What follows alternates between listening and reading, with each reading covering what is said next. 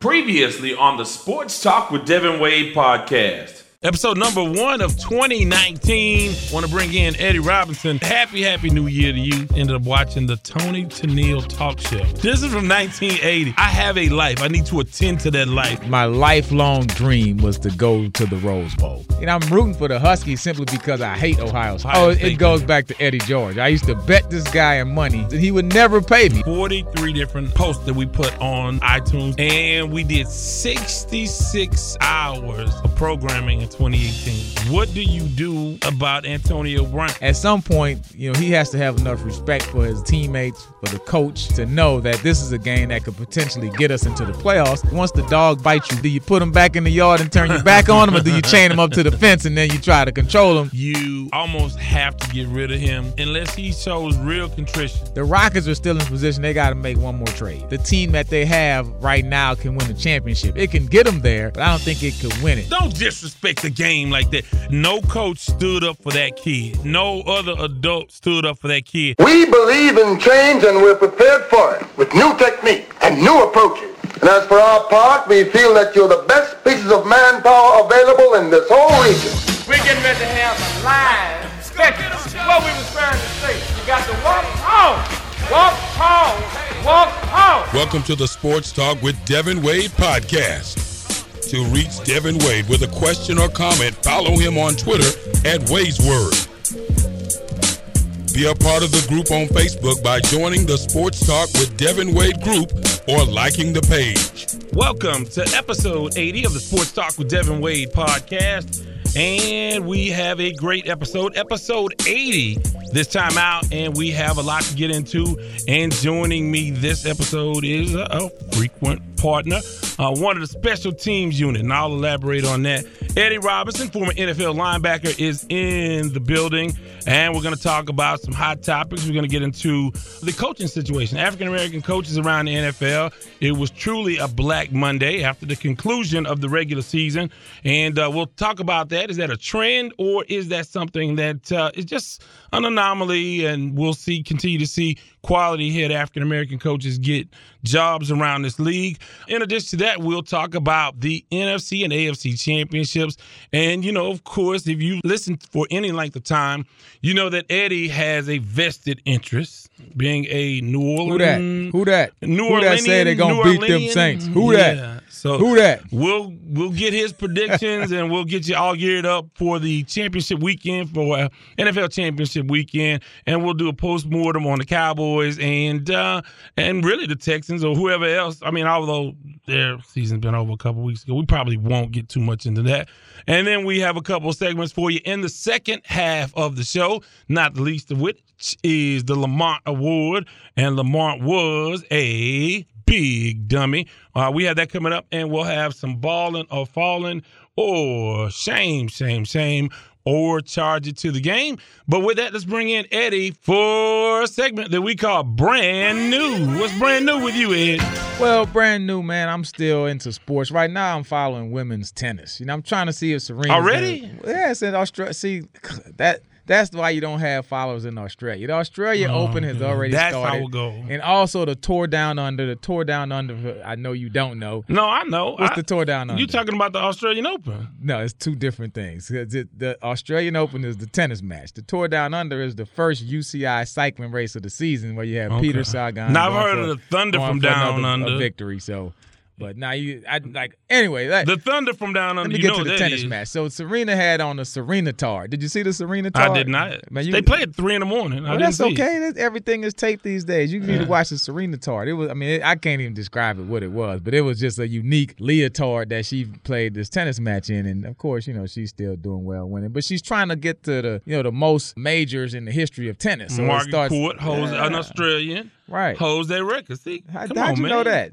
That I know Man, things. that, that Google is quick, I man. know, I was you, watching you so tennis. fast with your No, no, I fingers. was So, watching but tennis, now man, I'm before- getting, I'm starting to get into like I love the springtime. Because springtime is the cycling classics, and so it's just it's just that season where you get into January and February. You got the Belgium races, the cyclocross, and the UCI. It's, it's just a great time See, of year. I can see why Formula you got to the Formula One starts in March March 17th, so I, I can't wait. They're starting to do the early testing. What did I just tell you? You can't do Formula One and cycling in the same. But that's what I'm watching, like the spring, and then I'm born in the spring, so it's just it's just my favorite time. I can't wait. Like once Christmas is over with and New Year's, it's like man, let's get into February and March. This gives me insight into you as an individual and how I know. This is why you made it to the NFL. Why is that? Cause you get on to something and you just won't let it go. I'm passionate Man, about you, it. this is three or four episodes you done You- brought up you- cycling. you- you've Nobody got to have, gives a damn about got- cycling. you- I'm just giving them a Look, teaser. They all juice. I'm giving them a teaser. they uh, since Greg LeMond, They don't all juice juice. anymore. Everybody juice. Everybody's. But you know what? they Speaking bloodletting and speaking whatever. of, I was riding just the other day, and it's like the guys that you know, it's guys that I've historically beat over the last three years. On my Saturday morning, you know, ride where you get Right. these old mm-hmm. guys with expensive bikes, you know, stuff like that. And this guy, he's just like he's just he's just hammering in the front. I mean, wind blowing in his face on Almeda. He's powering up the bridge.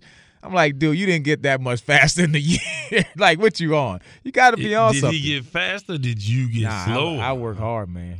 I Mm. Well, I mean, Hard at the cycle. Getting older, man. Those testosterone levels. Yeah, I mean, that's- so that's I, true, yeah, I see the commercials for older guys. And now you know. sound Frank now you Thomas. sound now you sound like Snoop Dogg. You know, you may have some trouble, but not me. You know what I'm saying? hey, hey, Hims, hey, Hims, if you need to underwrite, Snoop uh, Dogg selling to- everything, man. Yeah, That- he, that's they can amazing. sell on this this podcast. We need advertisers. I tell you, Hey, maybe you could be the spokesman for him. I I could do what I could do. Well, for what's new for me, man, I am been toying with the idea for about 36 hours of, of being vegan. I'm not gonna do it. I'm clearly not gonna do it. Obviously, you're not. no, no, it. no. and I mean, but if you if you eat vegetables and, and you still drink, I mean, you're drinking like wheat and barley and corn, alcohol. Uh, could that work out? So Uh, I in here. I speaking of vegan, I just left a vegan restaurant, which one?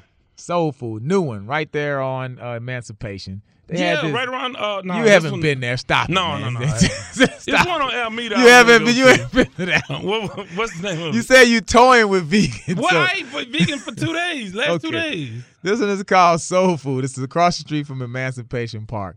And they have this big old thing that's a jackfruit that I haven't heard of. I guess it's South Jackfruit, American you can buy them. They're like 80 pounds. Right. They're huge. How'd you know that? I know jackfruit. So you do you like, like, you things. you amaze me on certain things that I just like I would have bet a hundred dollars that you wouldn't have known that. But this guy had this jackfruit. It tasted just like pulled pork with the barbecue sauce and everything. I just got a sample taste of it. But I'm definitely I got something else. I'm gonna definitely go back and try that jackfruit. Yeah, uh, well, I Mr. Vegan. I had soy, a soy chicken sandwich. Now there's no chicken on it. It was just Okay. soy, but the the texture was like bacon. Right. And of course, I had And see me, I, I'm a fries. I'm a true vegetarian. I eat a little fish now and then, so I'm kind of a pescatarian. So I enjoy the actual avocados, the mushrooms. I don't Right. need the see guys like you. You want the the plant food to taste like meat. See, I don't need it as a meat substitute. Well, well, initially, maybe I can evolve to get to the higher plane Yeah, to it's a where you are. Maybe I can get there. I, I don't know. Maybe I get on a bike too. But you know, we sort of reverse roles because you know I was I, when you were in the league. I was just talking about you the other day. How people wouldn't believe you. You've lost about forty pounds of muscle or something like that. about twenty five or so. Yeah, yeah. I mean, you were a big dude, and I was, you know, I was skinnier. I don't know. Do you remember me from? Yeah, 90 you weren't you weren't that much skinnier. No, I was a lot skinnier. I, I remember you I, back I, then. I played safety when I played ball. And actually, it was uh, Pam Oliver used to be our, our beat reporter. She was there, yeah. Pam when Oliver, Pam was there. she that's when 92, 93, they you know they never allowed women in the locker room, Right. and so Pam Oliver was actually one of the first women that actually came into an NFL locker room. I remember it which was like a big, you know, I remember Chris Dishman like, man, where they gonna be at next? They'll be in the meeting room. So, I've you know, heard some horror stories. It was some. from I was going. Let's stop it. So anyway, to the first segment.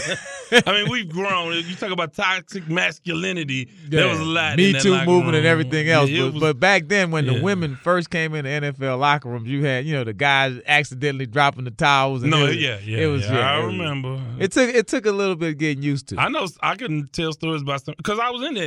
Right. I remember a couple, couple. Few, well, I don't want to get into, but a couple female reporters were asked to leave, right. step out and wait. Don't know what that was about. yeah. It, it was, it was a Different thing. different day and age. Different Yeah, day yeah, and yeah. age. So yeah, so yeah, that, I've been doing that, and so yeah, you know what? I can See, but I grew up, you know, you grow up, and dinner's not dinner unless you have. A meat. Yeah. I tell I tell my dad that all the time. Like you can But actually get That's generational, man. it's generational, but you can get you can have your collard greens, your black eyed peas, And and then and, what? and, and macaroni and cheese with cornbread. But Man, you're no, no, good. no. See, you if you're gonna go vegetarian, you got to go all the way jackfruit. You can't go. Now, well, I'm just can't. gonna eat You- greens you can, and you black can, You can go to a soul food place and get. Trust me, you're gonna get Okay, just okay. you're gonna get just as much grease and butter. no fat back in the greens. Ah, the- see, I'm not a teetotaler, so when I eat my red beans, I just pick out the the, the pork and the sausage. You know, I'm I'm not doing it to the point where I can't taste a little bit of beef in my broth and stuff like that. So Yeah, well, hey, with that, let's get into some headlines. And essentially, we're not going to necessarily do headlines more, so we'll do a hot topic. Right. Want to get into really Black Monday when all the African American coaches, Marv Lewis, Right. Cincinnati, record this year six and ten, but overall one thirty one. 122 and 3 for a career. Steve Wilks got one year in Arizona and he was three and thirteen, and and there were a lot of things behind the scenes that didn't go well. Vance Joseph, two years, he was eleven and twenty one. Todd Bowles, he got four years. He was uh, four and twelve this season, twenty six and forty one. And Hue Jackson was the was the other one, and of course we all know when we've talked about ad nauseum uh, what happened in Cleveland. Right. Uh, you know your thoughts on that because you look at these things and you were hearing names, and I think you you and I talked about some of the coaches that were being interviewed uh, during this process. It was uh, uh, Jim Caldwell, former Indianapolis coach, Detroit Lions head coach. Eric Bieniemy was a guy. Right. We thought Kris Richard, Cowboys defensive coordinator, might get a shot.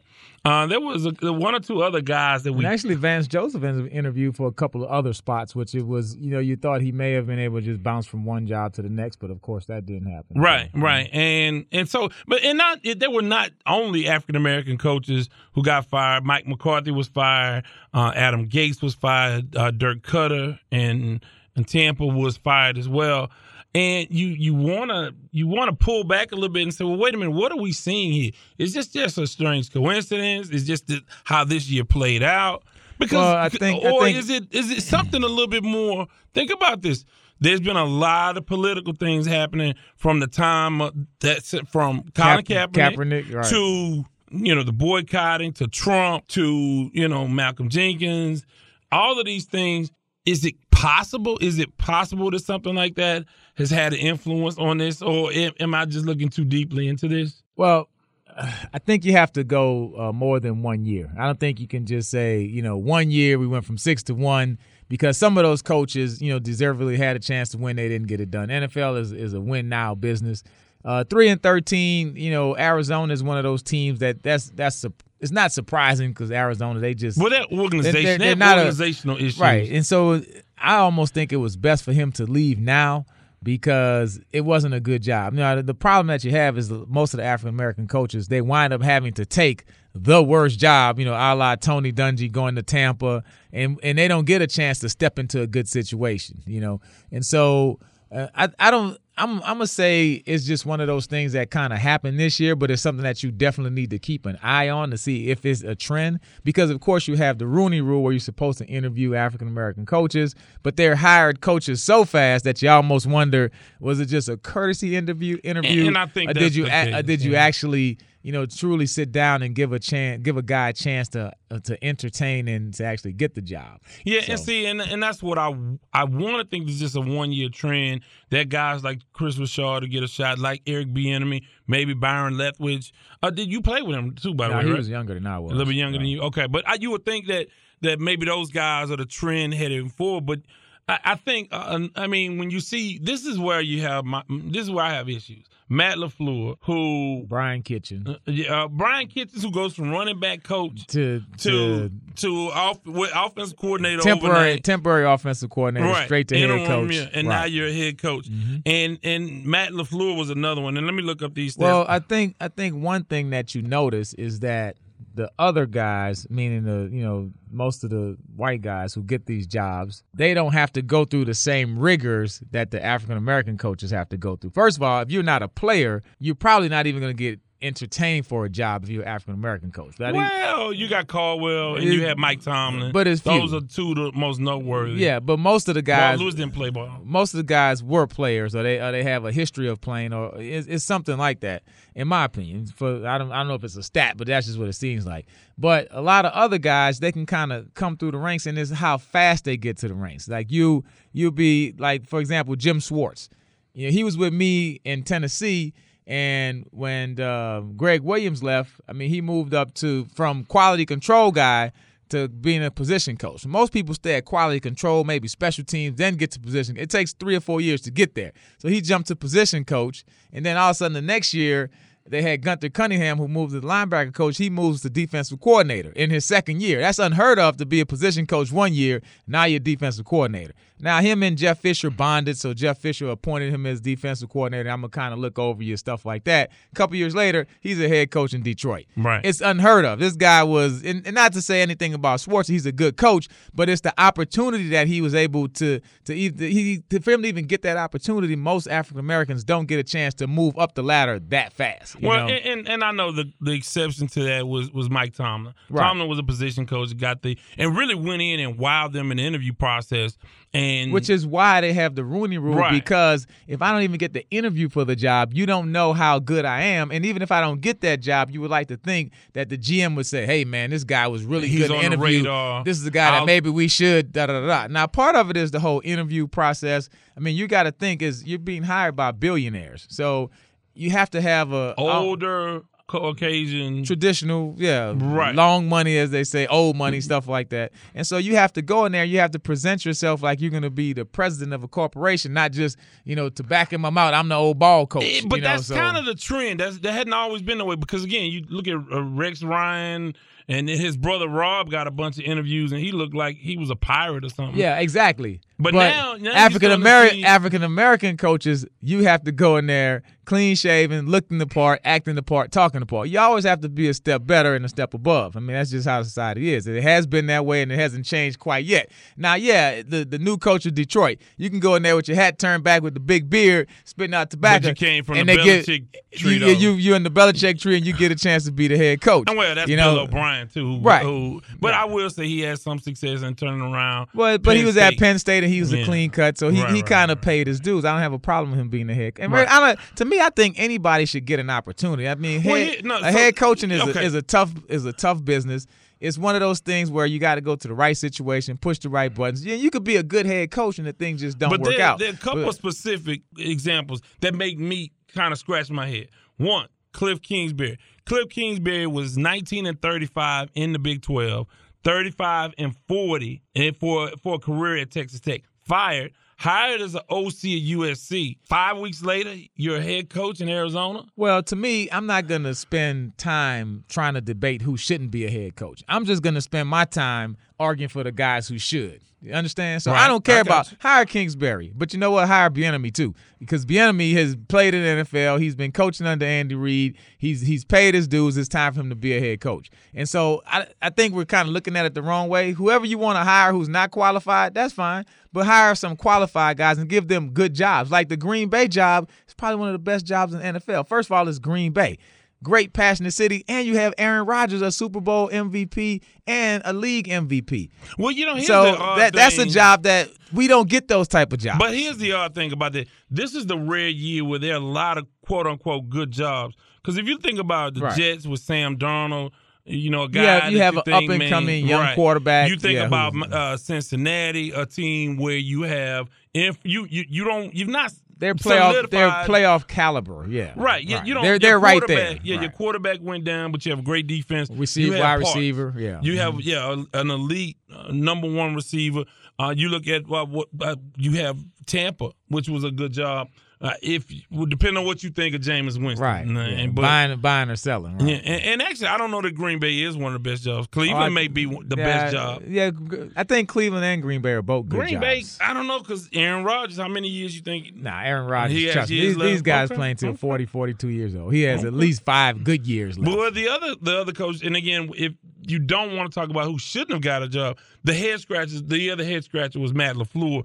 He, came from Tennessee's uh, as T- Tennessee, Tennessee's offensive coordinator. I, not- don't, I don't care about that. yeah, yeah, yeah. But I- I mean, but I- I I, don't- don't want to say this, But I don't care about that. Let them no, I need to hire who you want to hire, but just make Right. sure you hire some African American guys who are qualified. But I'm going to put this out there. He had the 27th ranked scoring offense at Tennessee. So, and and I think that that's important. The 25th in ranked in total yard with 312 yards per game. Passing offense. Too many stats. I don't care about that. I don't You- care you about don't, that. But there are a lot of people. We have thousands of people. I don't care so- about that. But that's important because Because what? this guy. What is it about him that he gets that marquee Green Bay job? I don't care. Well, but I care that Bieniemy didn't. See what I'm saying? I'm not. I'm not focusing on who got the job. I want to know why these other guys didn't get it. Like I said, I Because I, I can I can talk like if you're a billionaire, I can't tell you who to hire. You're right. So once you hire this guy, all I'm gonna point out is who you should have hired. So when you fire him, So, give the like enemy the next shot. Okay, but under your theory, Right. I guess you're not going to talk about all the horrible quarterbacks that got jobs over Colin Kaepernick. No, The because Josh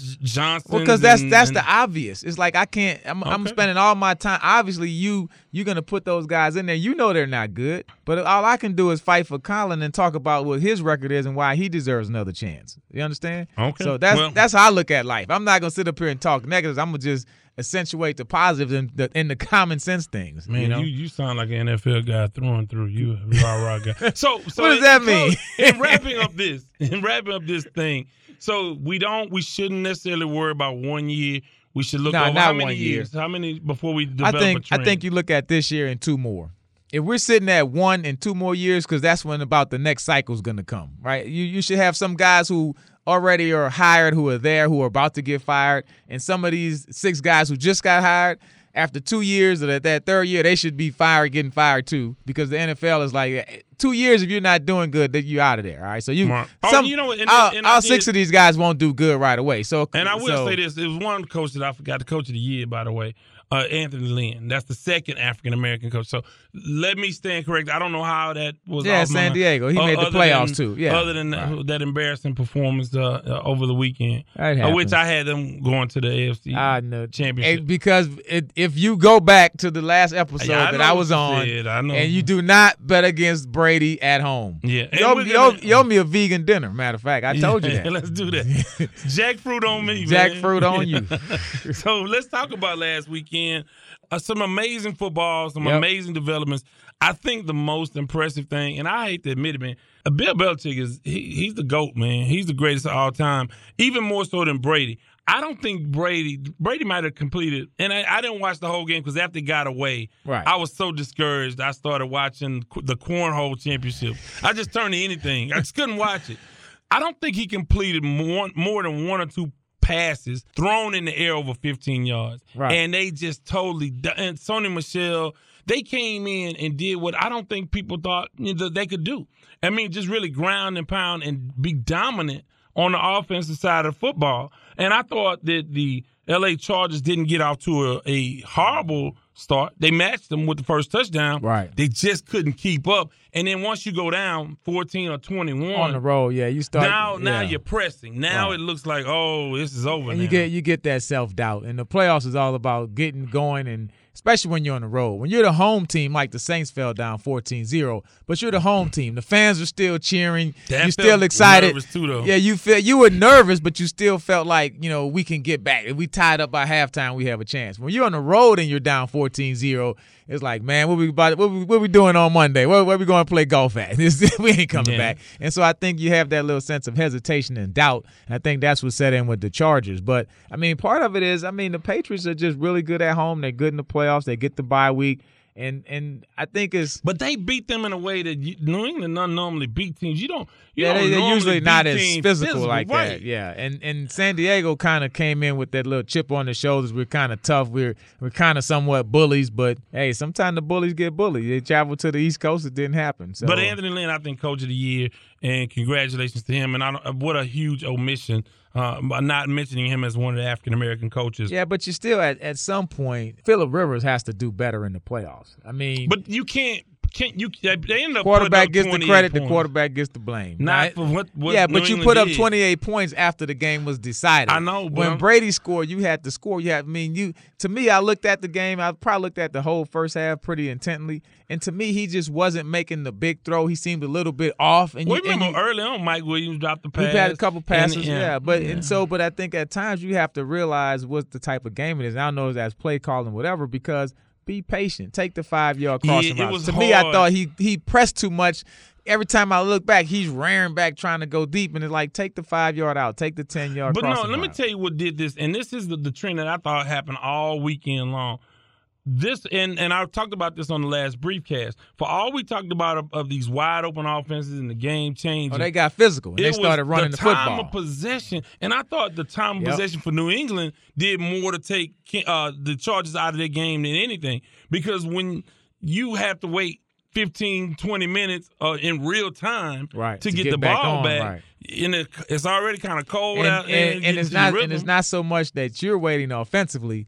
What happens is the defense is waiting and they're getting charged up and they're ready to play. Right. Because with defense, if you can rest 10, 12 minutes real time or even six minutes football time and then come back and play three hard plays and then take a break, when you come back out, you can go three hard plays full speed. Right. And so I think what happens is once that it's kind of like the offense defense. If, if we can have a long drive and you can get a three and out, man, it really wears down that defense on the other team. Yeah, but they kept the pressure because I thought if, you go back to the wild ca- card weekend, what the Colts did against the Texans, that was um, that. I mean, essentially, they just disarmed them by having the football and just bang, bang, bang over a long period of time. Really, in clock time and in real time, having uh, time of possession. So again, and with the uh, Kansas City Chiefs doing that to the Colts in the divisional round, that was the only game that really. I, were you surprised at all about by that game? No, I expected Kansas City to win that game. I think I think this is one of the few years where you know the one and two seeds are actually playing, and very seldom do the best four teams actually make it to the conference championship game. So whoever wins the Super Bowl this year, you will have earned it because you will have had to beat the best teams who were the good teams from week one to week 16. And usually it's always one wild card team or one team that slips by, like Minnesota slipped by the Saints last year. So they wind up playing Philly, but they probably wasn't the second best team in the NFC. So Philly kind of, you know, you take advantage when you have those opportunities. So, and this year I think is great because those divisional games were good. And then also these conference championship games are going to be the four best teams who were the four best teams throughout the whole year. And that doesn't happen very often. Well, we talked about the AFC. Let's talk about the NFC. And really, my j- most joyous part of the weekend. Oh, weekend. the Saints, you love them. No, no, no. I mean, I kind of assumed the You Saints. killing me. I was on the Saints. I thought the Saints. They, I mean, after they decimated this team, what a month ago, five weeks ago. Uh, but I knew it would be a lot harder. I mean, than yeah, that. playoffs are going to Yeah. be a lot harder. New quarterback. Uh, Wentz played the first time. It was Mm-hmm. Foles the second time. So I, I kind of penciled them in. I mean, to me, again, I picked them in August. Yeah, you can't. It's I, I, the game went about how I thought it would. I didn't think the Saints would And- and fall get behind that. Yeah, we're- We're gonna get into that, but let me let me get into the Cowboys first. My my, let me get into my joy. the joy you you and I- I- Stephen A. Smith.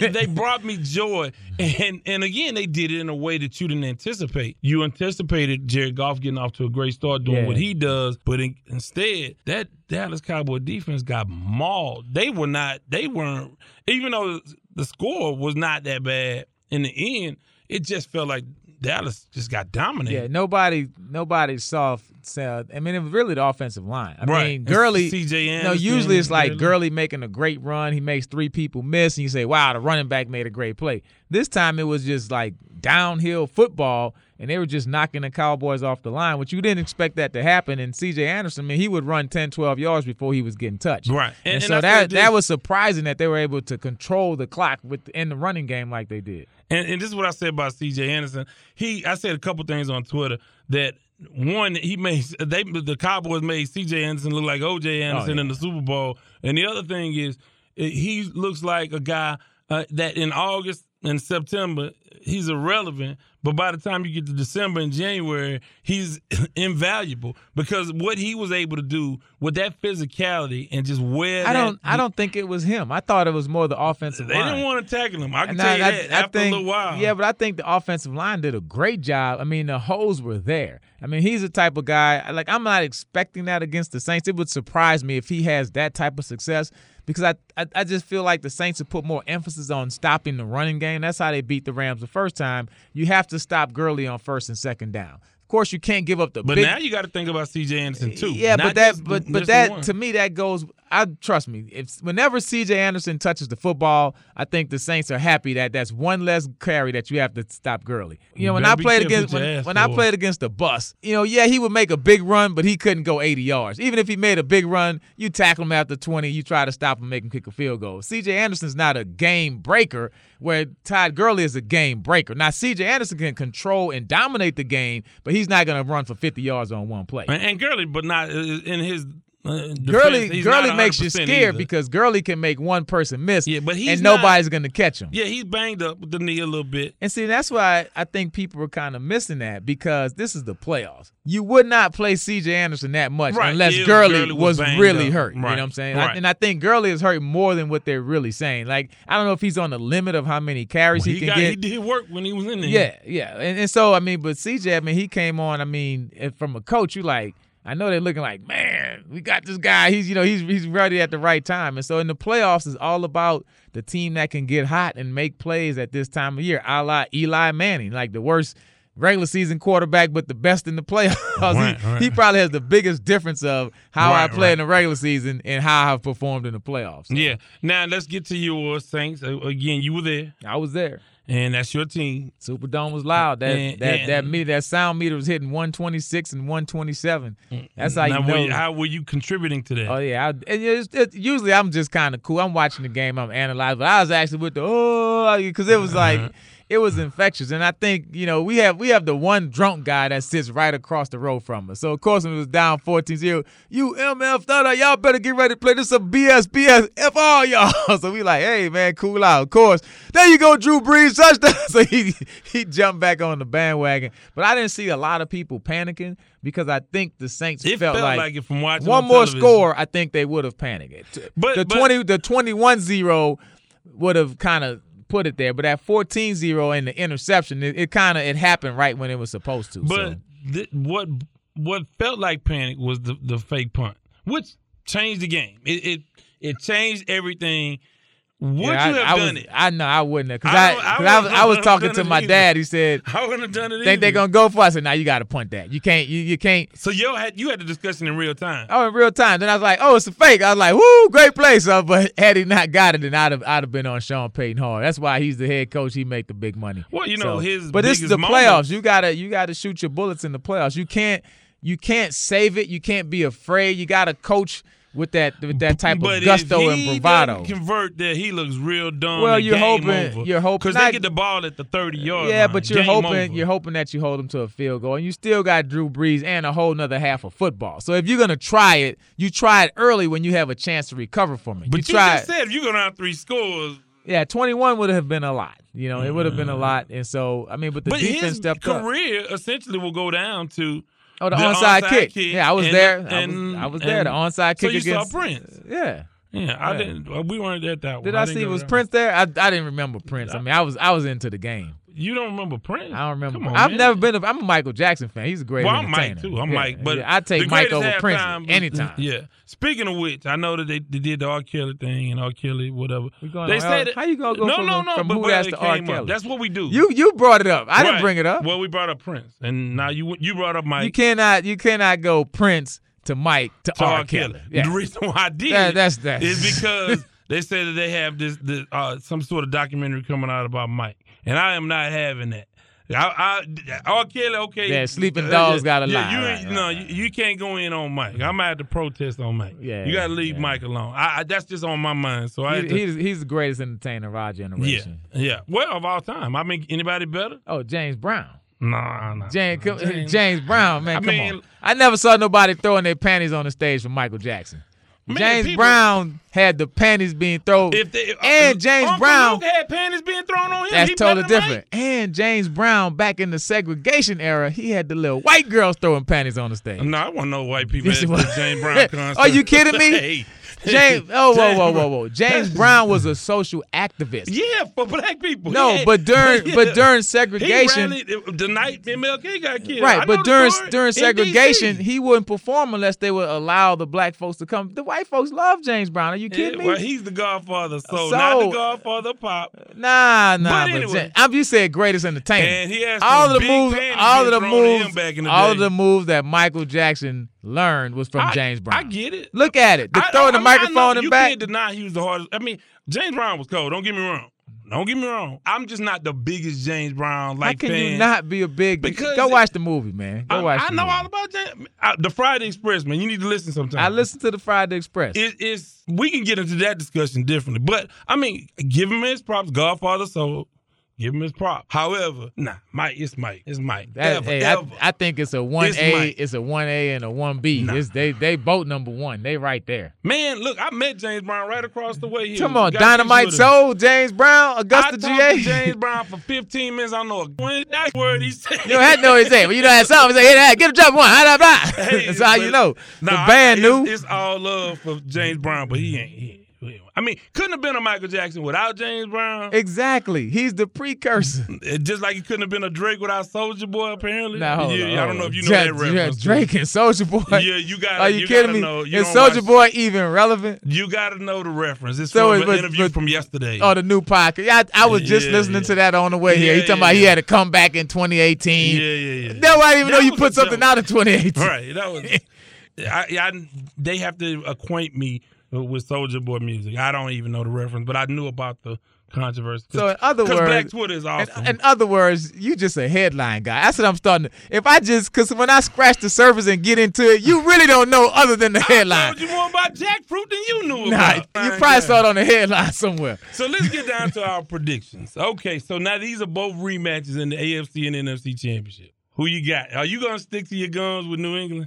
New England on the road. That that's a tough one. If that was at home, it'll be easy. But I'm gonna have to go with And Kansas. it's gonna be cold, Yeah. cold, cold, cold, cold. I think I'm gonna have to go with the young guy. I'm I'm I'm gonna go with with Mahomes. I think Mahomes has been prepared for this moment. His dad used to have him catching infield b- ground balls with Derek Jeter and those Right. guys when he was with the Yankees and stuff like that. So I don't think the big stage is gonna bother this kid at all. And I, and I think the running back, the kid, uh, Damien Williams. Damien Williams is the X factor. I mean, you know, I had all of the Chiefs in my fantasy, all of my Chiefs in fantasy football. All right, so once they once they you know kind of broke the team and cut rid of the the what's the other Kareem one? Kareem. Once don't Kareem left, him. then they had that week where they were trying to find themselves. So, but they had a stockpile of running backs, and of course, Bieniemy coaches the running backs. And so uh, I think Kansas City can get it done. And I think the the, the the the game I think the score in that game will be a little bit higher than people think, even with the cold weather. I think both teams are gonna move the ball and they're gonna put points on It's gonna be really cold because if it's gonna be 31 here, it's gonna be in the teens. Yeah, but you get used to it. You get Yeah, used well, to it. Playing playing in the teens is, is is part of it, you know. yeah, that's really cold. Though. That's But you have that's two Cincinnati, you San have, Diego cold. You Not have quite. two That's cold you have two history. cold weather teams. I don't Yeah. think as long as you're in the 20s, you're okay. You got to Give get down to the that game. I think the uh, Kansas City. I think they win by 10. I think I'm giving them like 38 to 24. Wait a minute, say that again? Wait a they- minute. They win by 10. Who- no, you say who is? Kansas City. But you didn't say that last week. Kansas The City Chiefs. episode. I said you don't bet on Brady at home. Go No, back and what you rewind said- it. You no. don't bet on Brady No. at oh, home. Okay, This so is on the road. This is what we said. This is what no, you this is said. what you said. Don't put words in my mouth. because I don't like New England, and you don't either. And you said that. Correct. What you said is, I gave you the New England Patriots of the field, and you took the Patriots. You said I think they can. They're going to win at home, and you, and I'm taking Brady in one game on the road to go to the Super Bowl. That's exactly what Uh, you you, said. you have you have to play that back. Oh, oh, oh, you need to listen yeah, to your own. Yeah, you have to play that back for me. All right. Th- that's exactly what you said. You said because I gave you a choice: Patriots or the field. You took the Patriots. All right, well, it's the same thing with the wall. First, we going the Mexicans gonna build a wall, then we gonna pay for the wall. First, it, it was co- Collusion, collusion. not no collusion. I mean, then it was I didn't have collusion, just everybody else had collusion. Right. So maybe there was collusion. So I can change my mind. All right. Okay, so but but actually, I agree with what you're saying now. Although, man, after seeing what Belichick did, and I really hesitate. This is one you really don't know because Belichick. It was so impressive what he did to a team that was really hot, playing Right. really well, who had gotten a road win. I do think it hurt them to go bi-coastal two weeks in a row. Yeah, they should have stayed out there. Yeah, but again, you know, you lose your division, so you don't get that. Or you think you should, they should have They, stayed they, they shouldn't have came back. They should have, and I don't know if they did or not, but I know the Seattle Seahawks did that once before when they were that And wild card team. yeah. You got well, you got to anticipate that we're going to win and stay a whole nother week. You just you just got to do it because that going back and forth, you just can't you, you can't take that chance. You know. Yeah, yeah. And maybe And I don't know the situation. and then they the, did- the other part I don't like is they started both of those games at 10 a.m. California time. Time, yeah. and, and that was that was not good. But I, you know, it's hard to uh, go against Belichick. But I'm He's gonna I- I meet. think he he road- will meet his match with Andy Reid. So just like Belichick is gonna show something new on defense, I can guarantee you Andy Reid will show something new on offense that you haven't seen. He has a plethora of running options. Like I just love the way he can move the ball around to all of his different players. And the good thing is everything looks exactly the same. It's a fake, a fake, and then all of a sudden, Right. kid running out the sides. It's total misdirection got and the end confusion. Yeah. I, and now the, the key is can New England be physical and control the clock and keep Mahomes and the Kansas City Chiefs offense on the sideline? Of course, that's the recipe for Brady winning the game, and then complete the short, quick third down plays and just keep the clock moving and methodical like that. Well, So- I asked your former teammate Haywood Jefferson. We talked about. To me, the formula is getting a four man rush on again on the, on the Patriots, not blitzing, absolutely. and pressing and getting real physical with those undersized receivers. Yep. And like he said, hey, it's easier said than done, and and obviously so. Uh, but, but the but the four man rush is the big the teams the Giants the you know the Right. teams that have given Brady trouble are the team that has gotten his face with the pass rush yeah, without having with a four man rush, Right. no blitzing, and and you know what? And I'll say this: it's been since 2006 since the Patriots have won a road playoff game. Well, put it like this: is and we're gonna go to the NFC.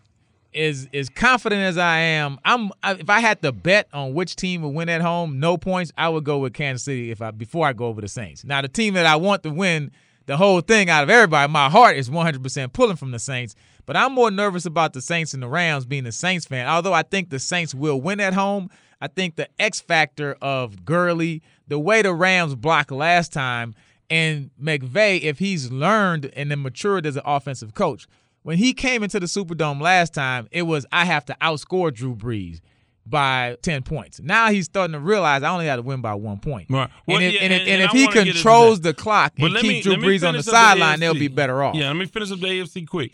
I'm going to agree with you. If there's a significant point margin uh, versus in in this game, it'll be Kansas City winning big. They win by So- 10. I already told you that. Yeah, well, we already what, done. What, what, what else we doing? No, but I was right last take. week. And, Man, people they want to hear what I have to say. but you said you agree with me already. Well, but I want to elaborate on Okay, why. all right. So now we can go to the. so you so you stopped the whole show just to say Just that? so I can make sure that it's um as a matter of record, I'm going with the Kansas City Chiefs. So so you so you like a woman if we on the telephone and And I say I gotta I'm go, not- you like, nah, I ain't got to You ain't gotta go. Why you getting off the phone with me? Then she say, well then all right, baby, I gotta go. You you just want to be the one to hang up the phone first. Now I could go a lot of different ways with that announcement. Anyway, But let's go to right so, so like I started talking about the NFC before you rudely interrupted with that one last comment. Uh, I have think questions for you on that. the the Rams kind of worry me just because they are a very good team. I think they're gonna they've learned their lessons because they know what what what Michael Thomas can do.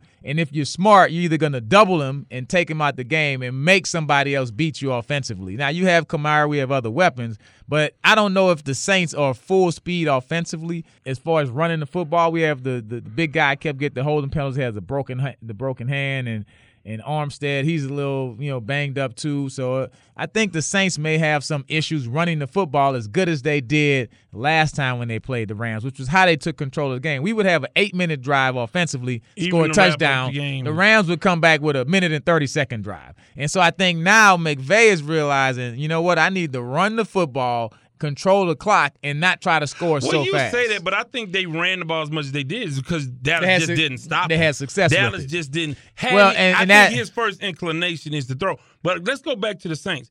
What the Rams defense was able to do is shut down Ezekiel Elliott. right. If they shut down Kamara and Ingram, can Drew Brees at this point in his career, just turned 40 on Tuesday, can he take them all away? If it has to be him, can he do it Well, one more it- time? I don't think they they can't get shut down to where they're in third and nines, third and tens. If they're shut down to where it's third and four, third and five or less, at that point, Kamara can run the option routes. Michael Thomas can run the slant. You can hit the tight end. You still have a lot of options. If they get us consistently in the third and long and they double Michael Thomas, then I don't know if we have another receiver who can That make can a play And consistently. season- yeah, consistently Right. you had guys. Uh, inconsistently, you had Tre'Quan Smith. Yeah, and really you a, diff- a different guy Ted would make a big play. big game. Can he? do Well, it now? Ted Ginn is a guy. He's the X factor. You know, everybody in the Superdome says he he gives you one big play a game, and it always has to be going through the sideline. Dude doesn't want anything across the middle, but if you can use him correctly, it's a big play out there for Ted Ginn.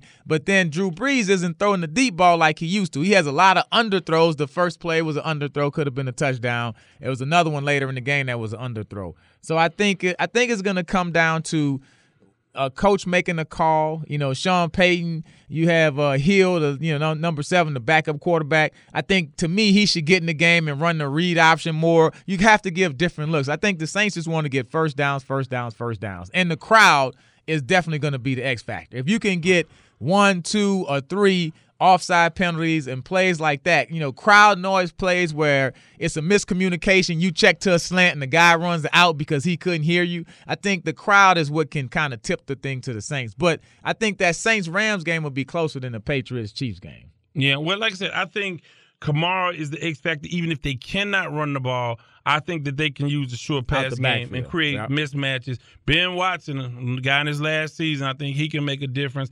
Rankins, I think stopping the run is going to be a different issue for the Saints. I'm a little bit. If I'm concerned about one thing, it's the ability to run the ball and stop the run. In well, and but if you look at the Saints, the way their defense is built, they stop the run. There's two ways you can stop the run. You get your seven people who are big bad and they kick the other dude butt, and you stop the run with seven, or you can stop it with eight. The Saints stop the run by putting extra guys in the box. So as much as Rankins will hurt.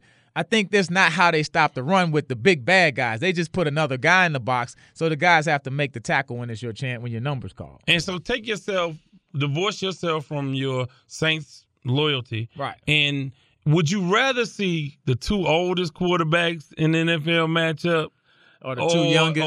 Or, or the, the two least experienced, uh, the I- matchup I with think- the two least experienced I think if I, if I look at any combination that you can have in a Super Bowl, it's a good combination. So the NFL, you got the top four teams. It's no spoiler team in there that you can say, oh, they shouldn't even be here. No matter if you have if you have Brees and Brady, that's a great matchup. If you have Brees and the young guy from Kansas City, it's a great matchup. You can flip it the other way. You have the young guy from the Rams and. It's, it's a great matchup. You have Either the two young guys. It's a great. No matter what two teams make it to the Super Bowl, it's a great Super Bowl, and they had to beat the next best team to get there. So they're gonna already be on a high and confidence. I'm thinking we're gonna have two great championship games, and I think you're gonna have a great Super Bowl, which is great for the NFL. And and whoever wins the Super Bowl this year, you have truly earned your Super Bowl ring. It's, you're not gonna slide by and get a freebie this year. Yeah, well, uh, yeah, it'll be a lot of fun. I would like.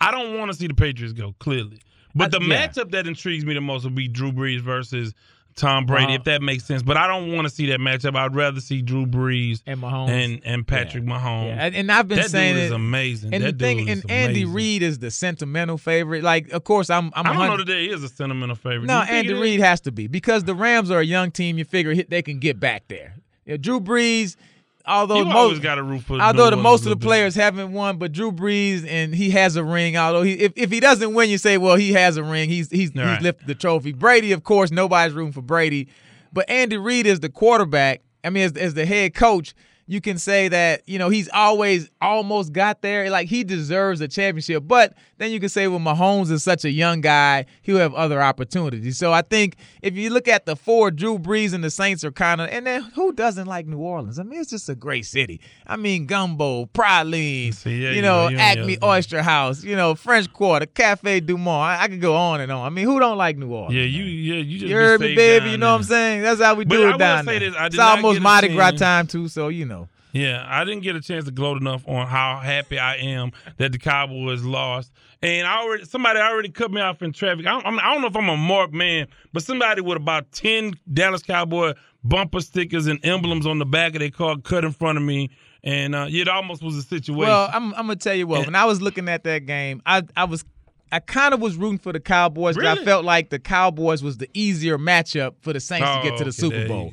But I then mean, you wanted revenge for the Thursday night I didn't care about the Rams. I'm just trying to win the ring. The ring is the revenge. But then I was like, okay, if the Rams beat the Saints, I can kind of live with it. I'll be upset, but the Rams are a good team. They were the you know they were the second best team in the league. We were chasing them all year, so I can I can I can stand losing to the Rams. But it's no way that I could have lost to the Cowboys in Twice, the Superdome yeah. for them to go to the Super Bowl. Right. I, so then I You risking it all. this game would have been too stressful for me. Like this, I mm-hmm. can go and have fun and enjoy it. Even if we lose, it was a great season. We almost made it. Let's get one more guy. We, we- you know, Drew Brees got one or two more runs in him. I could, I could flip the page and get to Mardi Gras and have a good time. But if the Cowboys would have beat us in the Superdome to go to the Super Bowl, that's it, man. It's just, it was. I would, I wouldn't have watched the Super Bowl. You don't have, Yeah. you, yeah. Now, unfortunately, you don't have anything to worry about, and we got all off season to talk about the Cowboys. With that, going to wrap up the first half of episode eighty. We have a couple segments coming up on the other side, and the world famous Lamont Award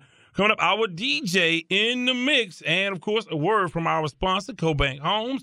This is the Sports Talk with Devin Wade podcast on iTunes, TuneIn, SoundCloud, and KTSURadio.com. Sports Talk with Devin Wade wants to thank our sponsor, Kofi Bankus and CoBank Homes. The vision at CoBank Homes is simple, and it stems from the belief that clients can trust CoBank to guide them to realize one of, if not the single largest investment decision they will ever make their home. CoBank simply looks to build lifelong relationships through service. They do this by using faith, knowledge, and technology to guide clients through the process of achieving their real estate goals. Be it buying, selling, or investing in real estate, contact Kofi at 832 757 7950. That's 832 757 7950. CoBank Homes through Keller Williams.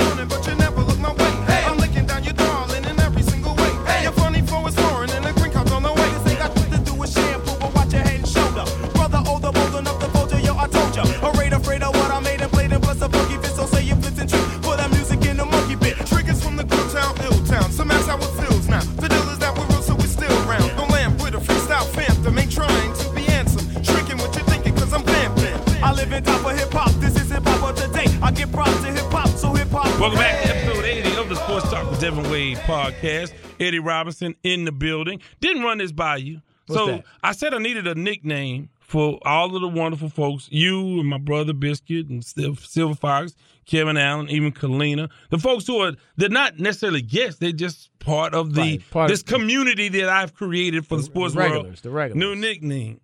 Hmm. Y'all are the special teams unit, man. The special it- teams Yeah, each unit. one of you guys has a specialty. Okay, I, I mean, I, I like an that. NFL guy. like Kevin that. Allen is well versed in the NBA. I mean, although you, all you guys are interchangeable in some in some respects.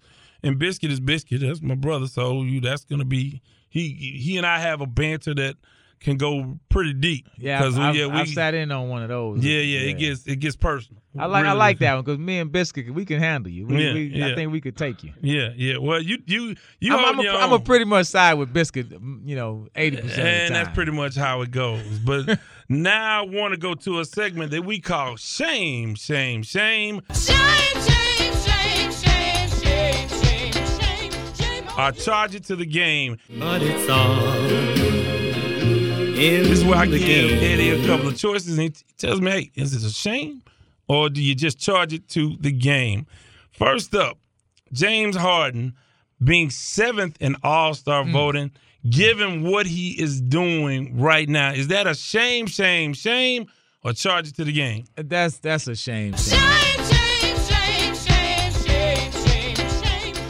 And and I'm gonna tell you why. You know, people think that he's just a step back three guy. But if you watch him, I mean, he will score 48, 50 points, but he's not trying to. He scores a 48 points, and you don't even realize till you look at the scoreboard. And he works so hard getting to the basket. And when he gets fouled, I'm gonna tell you, he gets fouled kind of like the old Michael Jordan fouls. He earns his free throws. Now you got the little meme where he's shaking the little cup saying, "Free throws, free throws, give me them free throws." So I mean, he shoots a lot of free throws, but the guy goes hard to the basket on a consistent basis. And sometimes he could score 60, but he gets to the basket where he can have a layup and he's doing an alley oop or he's giving a pass to Capela or something like that. So, as many points as he scored, he's truly unselfish with the basketball. But it's kind of Not lately, but okay. yeah, but he has to. I mean, you got Right, you right, have right. the, the your next two best guys are hurt and Capela's hurt, so you have no choice but to shoot. To me, I don't understand how the Greek Freak is a highlight reel. But I watched him play against the Rockets. The guy doesn't have a one-on-one move. If he's not running the court, He he's not very around effective. Yeah, I mean, now he's great to watch. I mean, he's I mean, you you'll pay money to go see him, but as a basketball player, skill-wise, he dribbles real high because he's seven feet. I, I don't see him being the number one vote getter with LeBron. LeBron is LeBron. He has the Michael Jordan, Kobe factor. You know, I can't argue with that. You know, but People but- wanna see him. But for Harden to be six or seven, Seventh I think it's almost like a. It kind of started being like that hate factor. Why? Why? going. Why is that though? Because even here in Houston, he doesn't get the love that Olajuwon got, or Yeah. Moses Malone got, or even Calvin. Well, Murphy, and I think matter. it's almost to the point where Harden doesn't say a whole lot. If you think about it, he plays basketball. He doesn't do a lot of colorful interviews. He's not trying to sell a bunch of sneakers. He's not on a bunch of commercials. He just goes out and plays hard every night. He his game, the step. I mean, he's. I mean, they're gonna have a bronze statue with him doing a step back in front of the Toyota Center because he's he has like all the kids on my my son's eighth grade basketball team. They trying to do step backs. I'm like, man, you do one more step back, you go step to the bench. But it, it's such an effective play for him because he can shoot so well, and he he shoots the three and makes it look like a free throw. I mean, he's just gotten that good with his uh his ability to make that shot. It it just.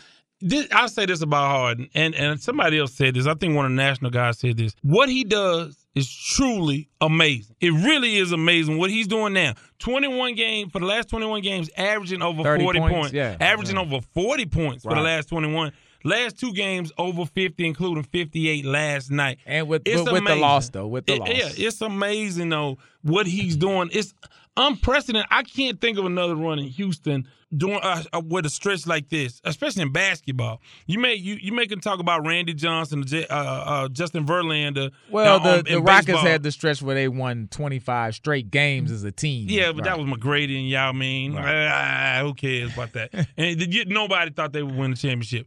I'm talking about for one individual play. We've Right. never seen He's this. that- he's that guy. It's unbelievable, and I don't think that we are appreciating it because I think two things are, uh, can be true about Harden. What he's doing is amazing, but he's not my favorite guy to watch Mm. because that herky jerky move and pull back. It's almost like you, you you travel a little bit all the time, and you try to bail yourself out by jumping into the defender. I, I'm not a big fan of that style of play. It's undeniable that he's one of the, the hardest guys To over the defend. last generation Right. to guard. One on one, who, One-on-one would- is who, hard. who would you pick? You would you had to go with Harden. Like who else? Now you say he doesn't play great defense, but he selectively plays defense and he'll turn it on defensively when he has to. Like I think if he was a guy who was only asked to score 20 points, he would be a defensive all-star. You know what I'm saying? He would he would make the defensive team of the NBA. But that's not his game, but he shows you flashes of it when he has to cuz he actually gets a lot of steals. He has really quick hands and anticipates well, but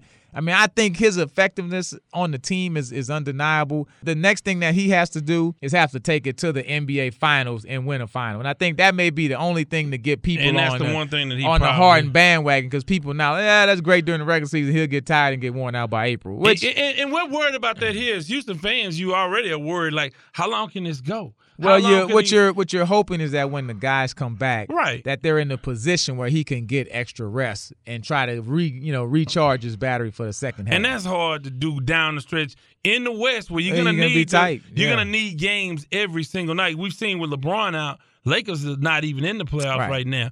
Uh, but but again, I'm gonna say for Harden to be seventh in All Star voting, that's a shame. that's shame, that's bad. shame. That's bad. Uh, like next who's up- a, who's ahead of him? I mean, you know, I mean, a lot of people, I Just mean, guys, but yeah, anyway, a bunch yeah, of people. But next up, shame, shame, shame, a charger to the game. The Rockets and Brooklyn combined for over 100 three point attempts last night. The Rockets had 70, 7-0 three point attempts in the game. That's the NBA record combined. I think that's the individual record as well. Unbelievable. Is that a shame, shame, shame, or charger to the game? Hey, I think I, I was listening to Chauncey Billups and those guys, and they were saying that Steph Curry basically changed the NBA. that that one year where he won the MVP, where he was just coming across half court and just throwing it in there like a circus shot, and he was just making uh just a super amount of three pointers. I think what it did was it opened up the coach's eyes to say we need to shoot more three pointers. Like the three is actually worth more than two, and I think well, it was the you know this the analytics guys that got onto that. Daryl Right. Morey and, the, well, and what ilk. what happened, and that's why Carmelo's not in the in the league anymore because this was the guy who would have a move off the three point line and shoot a long two. And so now I think what you're seeing from the Rockets analytically, you either take a three or you take a shot in the paint. A long two means nothing. Because Right. the chances of you making that long two is not much better than the three. So if the percentages are about the same, you're shooting 30% from the long two, step back and take the three. All right. And so the risk is worth it. So I just think it's a change in basketball. And I don't know if we're ever going to go back to, we talked about that last time with the big power guy, the Akeem Olajuwon, you know, those guys who you throw it in the paint and you wait for him to do his move. Even the David Robinson, you do the move one on one, you make him double, then you kick it out for the three. Well, you're not going to see that anymore because people are so worried about the three. If you ever can get a dominant big man in the paint, then it will, eventually it will happen. A it's team, a team will go back to, it's kind of cyclical. Eh, yeah, but yeah. right now we're Yeah, all on let me shoot the threes. And what happened was, remember, it was always, hey, you can't win the finals, you can't win a championship by shooting threes. Man, yeah, well, Golden Golden State's State won did three out of four. So once Right. they started winning championships, then everybody said, oh, you Well, yeah, can't win a Barkley- championship by shooting. Barkley yeah. was infamous for saying that. That Yeah, you was his win. quote. Yeah, You going down the stretch, that the the, the, the three point shooters, you got to win a championship by defense and having a big man. Right, and, and I think So- I think that you will. It's a copycat league, like you said. Yeah. And if Embiid, if they pounded low to him, and and he goes on, Unstoppable. un- unstoppable, Right, right. and you just don't. But I think Dirk Nowitzki, though, that he changed the game as a seven footer shooting three pointers. He and these long, tall guys who with range, shooting range, that changed the game as well. But the analytics guys took over. I'm gonna say, unfortunately, you charge that to the game. But it's all in And, the and I just think that that's kind of the way we're going right now. I don't know how much. I don't. You, You like you- this style? Do you like it? I I like it. I mean, well, I I would say I'm probably more in the mix of. I, I still like to have the big man. I like to go into the post. Like I've I've taught my son all of the post moves that I learned from Akeem Olajuwon Right. back when I was beating Drop him at, at the rec center over there mm-hmm. off of what's that the Fundy rec Oh, don't Yeah. don't act like you raised no hell in that Fonzie now. Come on, So- look, that's legendary. Don't don't tell Nah, we, nobody that, man. we used to go up there back when I was playing, and I was just working on defense. I ain't gonna. I was working on You defense. and just get- working out, and getting yeah. rebounds. Yeah, but Yeah. I mean, you see all those guys in there playing. So I mean, but I still appreciate a big man who has a drop step who can make a move up and under. So I like that part of the game. Me too. But I'm enjoying that things are wide open. They're playing good basketball. I mean, ideally, I like the ball to move a little bit more. When Harden takes all of the dribbles, dribbles, dribbles, yeah. But it's, it's just where we are right now. He's so talented. He's the only guy who can sit there and hold the ball for seven seconds and still end up scoring. You know. And, and see, I think it's good that basketball's open up for a lot of small guys now. Like everybody wants to be the next Steph Curry. Now you got a bunch of little guys that may If get you a can shot. shoot. Yeah, if you can yeah, shoot. yeah, Right. and then you're you're expanding the court. But I think, like I said, like you like the heavyweight champion to be the baddest man in the world. You still want on a big body down there. That's why Zion Williamson is capturing the imagination Yeah, of so but many Zion people. Williamson wants to be a point guard. He doesn't. he doesn't want to go in the post But either. He wants to sit there on the outside and cross people up and do Right. everything. He doesn't like to get in the post. Yeah, but know? he's huge, and I think the people like a big guy doing big things. Yeah, but even the big guy has to do the outside thing. So it, it, it will see how it evolves. And finally, in shame, shame, shame, a charge to the game, Kyrie Irving calling up LeBron to apologize. Ah, that is so disgusting to me. But what's your take? Well, I mean, I I say I don't think it's a shame, shame, shame. It's definitely a charge to the game, and I tell you why. But it's all in the game. Because if you look at Kyrie Irving, the way he said it, it was like he realized that now I'm in charge of this team. Like I'm the guy that's taking the last second shot. I'm the guy with a ring on my finger. They're looking at me to get them to the promised land. And I'm but looking I at I don't think they are. But go ahead. But they are. But what he's saying is that these young cats, these little new jacks, they want to go straight to being me without going through the process of being me. they did. They went through the process last year without him. Coming to within one quarter, going to the NBA Finals without him. but they didn't. So they, they so the Yeah, point and they the, won't this year. the point that what he's saying is like let me show y'all the way. And but he's recognizing say he's looking back, even though you say well he only he's only been in the league what six, seven, eight years, but he's looking back like he said in the interview when I was that 22 year old guy, even though LeBron had been to finals and won a championship. I want to be the guy taking the last shot. I want to be the man right now. I'm better than LeBron right now. I should take the shot, you know. And so you got to respect that now he's like, man, you know what? I should have been a little bit more humble when I was that 22 year old guy. Like I'm asking these guys to be humble. I can't really fault them because when I was their age, they did this. I did the same thing that they did. So this is why this is a shame, shame, shame. But you could charge it to the game of the NBA these days because it's a lot of WNBA going on in that league. First of all, if you really uh, sincere about apologizing, we shouldn't even know about it. Or if we do know about it, it shouldn't come two days Well, after he you didn't- cussed out your team. he didn't tell you exactly what the He the- did. Yo, it's, it's right there. I saw said. the video, and when the guy said, "What exactly did y'all talk about?" He said, "Well, I think I just told you what it was about. I don't need to go into the details. That's He personal went into the between that's personal between me and LeBron." He don't, no, it wasn't that personal because you it just was told everybody it, no, he said. didn't tell. It might have been it might have been some other stuff that we did not Whatever. know. He you know? about some freaks or something. He that's all. He, Hey, Kobe Bryant, Kobe Bryant wanted to told everything and blamed it on Shaq. Like, yo, Shaquille did the same thing. So I mean, was- that was- yeah, right? He didn't say all that, you know. That was a very moist move. That was not cool. Exactly. But no, you go in on your teammates publicly. Jaylen Brown pushes back on that, and now it's like, oh, these guys just don't relate to what when you're the alpha male. You're not LeBron, and they did work without you. And lead by example and shut your man's mouth. That's so, what you so, need to do. so you think that it's a situation where somebody needs because everybody's saying that they have too many number ones. Somebody has to be traded It's- from yeah, Boston. they got that rotation is screwed up, man. You got think about it, you got Rozier, you got uh, Hayward. They, so which one can the Rockets get? That's all I want to know. Which, one can one do we you get? want? I'd like Hayward actually. That'll be the one you can get. right. You Yeah. got to have the guy who can shoot the three and do. You, know, it- you got to shoot the three first. If you come to Houston, you can't shoot the He, three. he Why are would you be here? the guy to get. A lot of people saying maybe they can. And he could bring some defense. And Anthony Davis, your guy you talked about last time, could go to Boston. Nah, I don't think he go to yeah, Boston. He don't go to Boston. He'll be a Rocket too. They all, they all gonna be a Rocket. You were blind by fandom.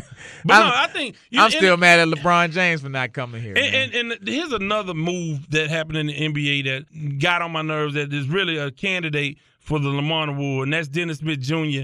in his little funk, mad because Doncic, Doncic or Doncic, whatever his name is, For Dallas? yeah, Luka Doncic. He's nice. I And- like oh, him. Really, really nice. gotta like his game. Oh man, he he came over and he took Dennis' spot shine. Right. And so now Dennis Smith Jr. is in his feelings. Hey, Dennis Smith Jr. about to, is about to get traded. He- yeah, he's not Yeah, showing he'll get sent home. He better appreciate that good job. But this is what he did. he had his agent call in sick for him. I mean, you're a grown ass man. What do you have your agent calling in sick well, you? but my thing, uh, the the agent is an enabler because you should tell him, hey man, call him yourself. Handle it like a grown man. We saw it again with uh, my man uh, from Houston, uh, the, the big guy from the Clippers, who didn't, who just didn't answer the phone for the, uh, Dallas. Who am I? Well, Vince Young did that too. He disappeared. I, I, I oh, think. no, you don't start with that. I think. Oh, you know, see, you. If every, you a you- Fisher guy, everything you- Houston. The man disappeared for three days. Not three days. But, but three for days. two nights, two nights and one day. I think that's all. He disappeared. And Jeff gonna put him out there like they and get that Uh, kid blackballed was, around was, was my guy Brown, the one uh, Antonio Brown? We're gonna talk about him next. disappeared for three days. I'm gonna tell you, the problem is these cell phones. Back in the day, you had to have conflict resolution in person. Now you You have conflict resolution through sending a text message. Yeah. Yeah, that's that. Look me in my eye and tell me what you did wrong. Don't send me a text message with a with a sad with a sad face with eyes crying. I don't want to hear that. So- Apologize to me in Well, let's go to our final segment. Well, our, our collectively our final segment: balling or falling. I'm gonna give you a choice of player, situation, team. You tell me if it's balling or falling. Jalen Hurts leaving Alabama to go to Oklahoma. Is he balling or falling? That is definitely balling. balling.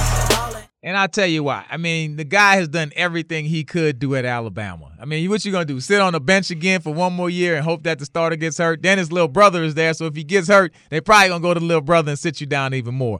But now you have a chance to go to the Oklahoma coach. I don't know his name. I just you know watch teams. But Riley, Riley, Lincoln Riley. Right, Lincoln Riley. The last two Heisman Trophy winners were coached by Lincoln Riley at Oklahoma. So you're not just looking at college, you're looking at can I get ready for the NFL? So if there's ever a, a quarterback whisperer, a guru who can get you ready, then this is the guy. And you can go and have a pretty good team who so you're going to a team that's going to allow you to compete for a national championship, but I think most importantly a guy that can train you and show the NFL scouts that you can be a top 10 pick, which he's already throwing the ball a lot better than he was in his first couple years. And so now with his running ability And with Riley there, I mean, eh, I think it was a great choice. It was time for him to leave Alabama, and I don't think any of the Alabama fans can really be upset with him unless he beats them in the national championship. Right, right, and, and I agree. I, I agree with you. He's balling, and I tell you what, his, you know, his dad, they, they're from here. His uh, his older brother actually played at Texas Southern, so it, he, they were, you know, Mm-hmm. So TSU was an option. That's what you're telling me. maybe, maybe, hey, hey, I Coach can't wait to. McKinney I can't in. wait to one of the super huge D1 PWI players come back to a SWAC or MEAC school. It Well, has to happen, yeah. whether it's basketball or football. I'm talking about a difference making player where everybody can say, "Wow, this guy! I can't believe he went there." But now he's putting up Steve McNair type numbers. Yeah, it may happen. If you had to guess, would that happen in football or basketball first? Probably basketball, I'm thinking. But You it's, it's it's hard to say uh, because basketball, say for example, if you have a guy like that who comes to Texas Southern, you can put up great numbers and you can go to the NCAA championship. right. Uh, So that's think, yeah, that's yeah, the yeah. biggest difference. With football, the most you can do is go, you know, great thing, but you can just go to the bowl game. Well, know, you can stack up some great Bowl. numbers. Right. Yeah, yeah, you can stick up some great numbers. But the thing And- about it- I would only do it if I was a quarterback or maybe. Right, you maybe, gotta be a quarterback. may- yeah, Yeah. yeah. Or, yeah, Or a right- dominant wide receiver, something like with that. the right, the right quarterback. yeah. Right, but the thing in basketball, you can still play against the big schools, and so you can still get the notoriety of beating those big schools in the preseason. So it's right, still right. there. You get some shine. Right. National shine. Okay, next up in balling or falling, Antonio Brown being with the Steelers. Is that balling or falling? I think that's falling, and I'm gonna tell you why. Listening to all the reports, I don't think the Steelers are gonna put up with that much longer. And you can say, you know, Ben Roethlisberger probably should get some of the blame also. yeah, he should. Maybe even the head coach because he didn't nip it in the bud. Although I don't, I don't I'm really. a little less reluctant. To I don't really bring Tomlinson because I think I think the situation was so toxic that Tomlinson did a great job of getting it to this point. But at this point, I mean the the the, the golden rule of football is show up on Sunday. I don't care what you do during the week. If I gotta come get you out of jail five o'clock in the morning, be ready at noon to play football. We can figure the rest of the stuff out later. And so the golden rule is to be ready for me on Sunday. And as a player, I can't trust you that the next time you're gonna have a BF. You know what I'm saying? it was an itch fit, you know what I'm saying? so that that you're not gonna show up again on Sunday. Right. It's like, dude, it's not even about the money. It's about me and you having a chance to win a Super Bowl. And once those pages fly by, you can never go back to 2018. Pittsburgh Steelers had a legitimate chance to get in the playoffs and maybe win a Super Bowl, but you're over here having some personal thing where you don't show up. Like as a player, I don't want you on the team. As a fan or a coach, I can't trust you. So at this point, if I'm the Steelers, I'm cutting my losses. I'm getting rid of the dude because if he bit me once, he's gonna bite me again. Right. And now that he has leverage to know that I did it and you didn't even suspend me or fine me or nothing, you just talked about it in the media and I'm back on the team. Oh, you can guarantee he's gonna be twice as worse. again. Right. I, I'm I'm like you falling. I, I think the renegotiating the Roethlisberger's contract to try to create some space. He's done. That's the just in case. he, he's done. Yeah, yeah. I think that there's Just take the cap paving hit, way get rid of him to him. go. Yeah. Finally, in balling or falling, Nick Foles being the starting NFL quarterback next season. Is that balling or falling? I think that's falling. Ah, I keep on And everybody may not agree with me, but I'm still I'm still burnt by this Cody Carlson, the commander. Oh, I, I, you I'm, way I'm back. going way You back. 96 on us. Yeah, I went, no, it's even further than that. I went, we went from 92, 93 in the playoffs. I mean, it was two of the, the worst losses in playoff history. You know, they they, they both still hurt me today. Right. With Warren Hurt Moon me. as the quarterback. I'm a native Houstonian. but then you trade Warren Moon because you think the commander Nah, is that's ready. not why. They traded Warren Moon because they thought the commander was ready to be the quarterback. They said, listen, they signed the commander in 1994 to a big term contract. Right. We go to Indianapolis. The first game of the year, the commander gets hurt. Cody Carlson, great guy.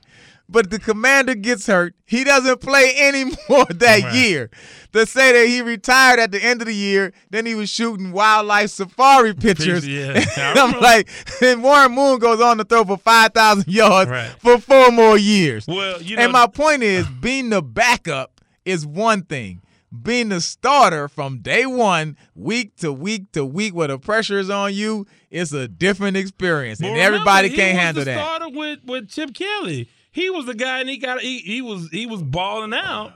So he- Okay, but you were on a Super Bowl quality team with a Super Bowl quality talent. So it depends on what team he goes to, what type of players you have, what type of system you have. There's a lot of different things. Like he's been he's been doing a great job of keeping the seat warm. Like you can't even argue that oh, he he more than kept the seat warm. Right. Won them a Super Bowl. I mean, and you wouldn't be upset if they would keep him as the starter. All right. And, I wouldn't. I don't. People in Philadelphia, I don't know how they feel about it. Right, and that's the whole point. You a backup for a reason, and some backups are good for two games. Case Keenum is a backup who's good for eight games. But There it's a go. difference between. so we- now, you wanna- you go, say we need to go go go cool go cool. Yeah, if you so Kate, in no, no, this, so this how I'm talking about with GMs. This how GMs do. They say we got a backup. How good? Okay, uh, he can get us through two games. All right, we know after that that we on. All right, this guy here he could get us through six games. This guy here get us through half a season. You know, and I think this is a guy who can get you through half a season. But I don't think he's a guy that can be a starter from week one to week 16 and into the playoffs. That's a different type of guy. Pressure's So- on every week. So I think him being a starter in the NFL is balling. I think he will start somewhere. Pick him on your fantasy And- team. I mean, he'll be a starter, but I'm talking about at the level that he's playing now. Well, he's on a uh, well, he's in the worst division. Of football. You can't say the same thing I just said, man. Say But something no, else. he was in the worst division in football. on a good team. Is that a good team? It's a good team when you look at personnel wise, who they have on offense, defense, etc. They have they, they have they have a playoff Yeah, caliber they're roster. comparable teams that need Right. quarterback. He can go to Jacksonville, and that's I think Jacksonville if they out of their heads and he can, get he can go get- to Denver, well Denver's enough. take well, Case nah, Keenum's spot. Case See, Keenum. Nah, we good Case Keenum. Was out. Keenum so so you and Case Keenum, what's that? You, I mean, y'all, y'all used to, y'all used to go play at, at Hermann at Hermann Park at the golf course together And with y'all. With Travis y'all. And Beyonce, all of us. So let's go to the Lamont Award. I don't want to wish you no bad luck, but I hope your ship sinks. With no lifeboats and no life preservers and a school of piranhas surrounding you. You big dummy. And what was Lamont? oh, he was a big dummy. A big Yeah, dummy. that- that was my so show right What there. I do is I pick out somebody and uh, and that give them a award for being stupid. Like I told you, Dennis Smith Jr. was a nominee. He didn't get it, but I tell you who did get it this time. This time I'm giving it to Blake Griffin. And you said, why you give it to Blake Griffin? Well, the other night, the Clippers, or actually Detroit played the Clippers for the first time. I guess maybe for the first time. And the owner of the Clippers, Steve Ballmer, was in the audience and tried to, uh, was on the floor, tried to say hello to Blake. Blake walked kind of towards him and then took off running, you know, to sort of show him up. Mm. Which again, that's childlike for a grown ass man to mm. behave in such a manner. So you want to go in on him and you want to do that. But here's the deal. This man gave you, before he traded you, gave you a $170 million contract guarantee. Mm. So you want to go out Baker Mayfield on him and blow him off like you're an eight year old child because your feelings got hurt. This man gave you generational wealth because a lot of other teams wouldn't have gave you $170 million. And you can't, as a man, even Baker Mayfield shook Hue Jackson's hand. He wouldn't go in for the hug. But he gave he, mm-hmm. he shook his hand. gave him the respect of the Even- handshake, Even right. reluctantly. It's a business. And these cats, especially in the NBA, it's a lot of real weird behavior going on in the in, NBA with how they behave. They're not acting like grown men. And because you refuse to just shake this man's hand for two seconds and you run away like an eight year old for that reason, you are a big dummy. You big dummy. Yeah, well, I, I tell you what, I would I would have to agree with it. That was totally uncalled for. You know, like you said, you know, one thing I have to go with with Dr. Doom, Robert Brazile. People always talk about Bud Adams. Every time somebody says something about Bud Adams, Robert Brazile said, "Hey man, the Adams family has been great for me. All of his checks always cash." You know what I'm saying? so the 170 million dollars, if for no other reason, you have to say, "Hey, you know what? Appreciate it. Thanks for the opportunity. Pat him on the back. Keep it moving." That's all the guy had to do. Yeah, and like I said, you know, hundred seventy one million dollar contract, and you went to go, you, you know, you graduated from Baker Mayfield High School, and you think you somehow showing them up. What these guys don't know is, hey man, life is long, and have a relationship with a with a billionaire, That's- that's uh, and, important. you That's know, important. Where you can kind of get past your feelings, and you know, maybe you know, life is long. You may have to work with him again. So with that, before I let go, before I let go, before I let go, hey, any final thoughts from you before we get out of here? Who that? Hey man, it's gonna Who be that a said they gonna beat them Saints? Who that? So, so Who that? have a ritual, pregame ritual. Nah, well, me and my dad actually we we drive, we park in the same spot. It's the same guy. We walk through the same set of steps, so it's it's kind of uh, we just get there. I mean, it's such a family atmosphere in the Superdome. If you see the guy with the big boxing gloves with the with the afro, I look for him. he goes right down past us. And Elvis is right there, and uh, the guy with the umbrella. So every, it's like it's the same people in the same section. It's the same usher. She's there every week. You give her a hug. She give you a kiss on the cheek. It's like it's just a family thing. So I How can't how's wait. Dad doing with it? How excited is he? Oh, he's he's excited. He was here this week for my son's basketball game. So it's the whole city. They're having pep rallies all week, and uh, I mean it, it's just gonna be second lining in the street. I may I have a plane ride to go there on Sunday morning. I have to come back that evening, but I more than likely it's MLK Day on Monday. If we win, I, I'm gonna stay there Monday. I, I, you can't leave the city after after we're going to the Super Bowl. So I it'll be great for the city. Of course, it'll be great for LA. But LA, do they really need a Super Bowl? It's so much no. other stuff going I- on. I think this would just be uh, just great for the city. It brings everybody together. I don't think people realize when a sports franchise is winning, it's you know every it's it's, it's no uh I mean racism. They only, they, they only gonna shoot you once in New Orleans. huh? Well, it's when no- the it's- winning. the- they ain't gonna shoot you five times. They just shoot you once. I mean, the police get an easy job. It's like they say, it's, it's no burglaries, it's no robbing. Everybody's saying who It's that. always you know, it's black, white, uptown, downtown. It don't matter. Ninth ward, sixth ward, seventh ward, thirteen, Holly Grove. Everybody's in it together. So it's all we all who that's for that one three hour period. Now after that, you get on Bourbon Street. You better watch your pockets. You know. Yeah. So, but I, I I'm I'm looking forward to the game on Sunday. So Hey, and well, and and the, and the most important thing. You know, the team that the Saints hate the most is the Atlanta Falcons. I know. And vice versa. So I that sent you something on Twitter about yeah, that. the Atlanta mayor even came out and was like, anybody can come to the Super Bowl except the Saints. So in the worst nightmare of a Falcons fan, tell me what are the two teams that you would not want to come play in the Super Bowl in your city? One would be The Dallas Cowboys number one. well, number no, two, no, no, three. no. One would be the Saints because that's the team that you hate. The second one, them, the second one would be the Patriots because that's the team that beat you. so and so, if the Saints and the Patriots were to play in Atlanta, for an Atlanta fan, it's like just kill uh-huh. me right now. like cancel the game. I don't even want to have a game. That would so. be like the Cowboys in Tennessee playing in the Super Bowl in Houston. in Houston. Oh, that would be awful. Exactly. So That it's so funny. awful. So I've been killing. So really, my biggest motivation out of one of the biggest ones is just to, for the Saints to go play in the Falcons' new stadium for the Super Bowl. That'll just be funny as, uh, as all get out. Hey man, well, hey, thanks so much for coming by. Of course, uh, want to thank you guys for tuning in. Want to remind you guys, catch me on Twitter at Wade's Word, W A D E S W O R D, and catch Eddie at erob50. Uh, all lowercase, erob50. And if you want to give him a hard time about the Saints, you certainly can. Want to remind you guys, iTunes, TuneIn, SoundCloud, and very soon a website that will have all of those things. And also the Sports Talk with Devin Wade page and group on Facebook. Hey, want to thank all of you guys. Want to thank our DJ and our sponsor, CoBank Homes. And as always, have a great day.